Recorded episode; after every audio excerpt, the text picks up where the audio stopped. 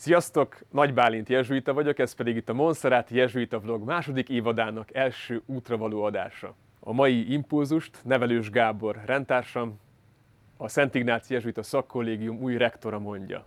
Témánk komfortzónán innen és túl.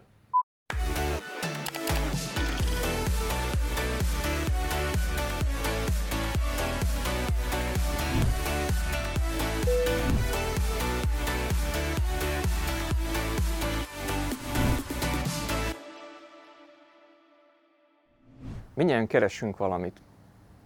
És egyúttal azt is megtapasztaljuk, hogy sok minden van, amivel egyúttal rendelkezünk.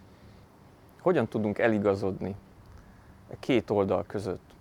Két fogalom, vagy két irány az, ami segítségünkre lehet ebben a folyamatban. És ez a két irány látszólag nagyon különbözik egymástól. Az egyik a hivatás, egy hívás, a másik pedig a küldetés. Egyúttal halljuk, tapasztaljuk, olvassuk, hogy az Úr megszólít bennünket, hogy gyere, légy velem, tölts velem időt, töltekezz nálam, légy a társam, hallgass engem, tapasztalj, érints meg.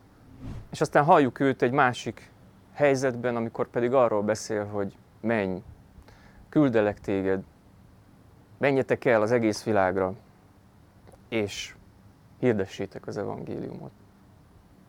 Egyszerre hív bennünket, hogy legyünk egy csendes, nyugodt, bensőséges környezetben vele, egy másik pillanatban pedig, pedig azt halljuk tőle, hogy szakadjunk ki a kényelmes zónából.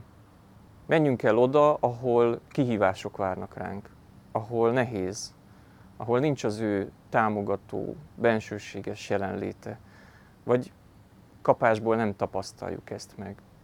Ez a két irány, ez a két látszólag feszültségben álló hívás, küldés, ami segíthet bennünket eligazodni az életünk nagy kérdéseiben.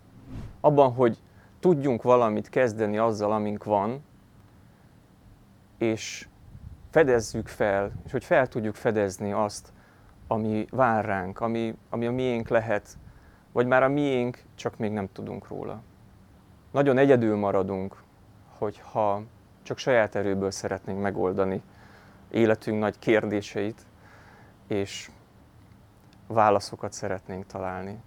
Ő vele, a vele való bensőséges kapcsolatból találjuk meg, hogy kik vagyunk mi igazán, amikor látjuk, hogy ő rácsodálkozik mindarra a kincsre, talentumra, ajándékra, amink van, akkor tudunk mi is rácsodálkozni. Akkor tudunk igazán egy bizalommal tekinteni a ránk váró útra.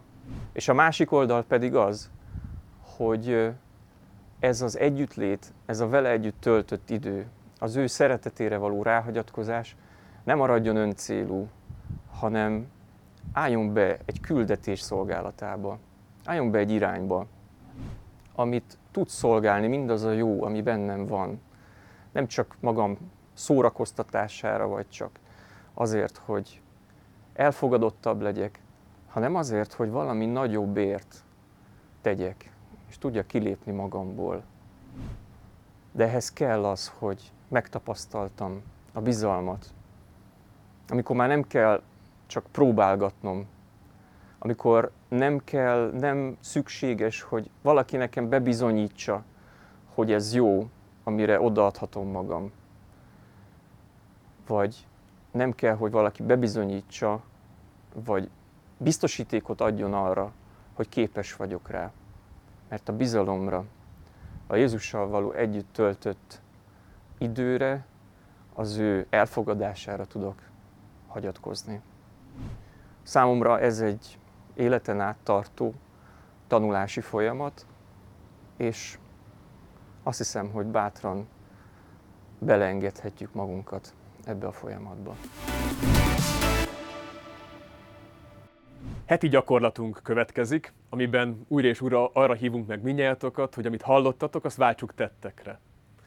Ezen a héten azt kérnénk, hogy választhatok ki valakit, akit szerettek, aki közel van hozzátok, vagy valakit, akivel ebben az időszakban most nehezebb, és érte tennénk valami jót titokban.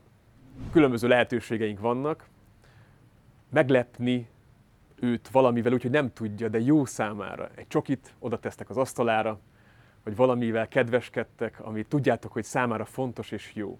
Vagy vállaltok érte valami imádságot, önmegtartóztatást, úgy, hogy ezt érte teszitek.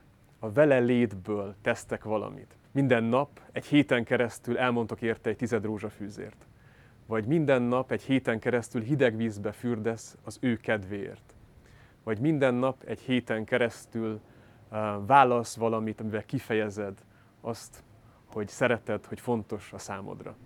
Tegyétek, és a tapasztalatok, tapasztalataitokról pedig beszélgessetek egymással, hittancsoportotokban, közösségeitekben. És egy hét múlva várunk benneteket ismét, várjuk a találkozást. Hogyha szeretnétek hasonló beszélgetéseket hallgatni, hallani itt a Monserrat Jezsuita vlogon, akkor iratkozzatok fel a YouTube csatornánkra.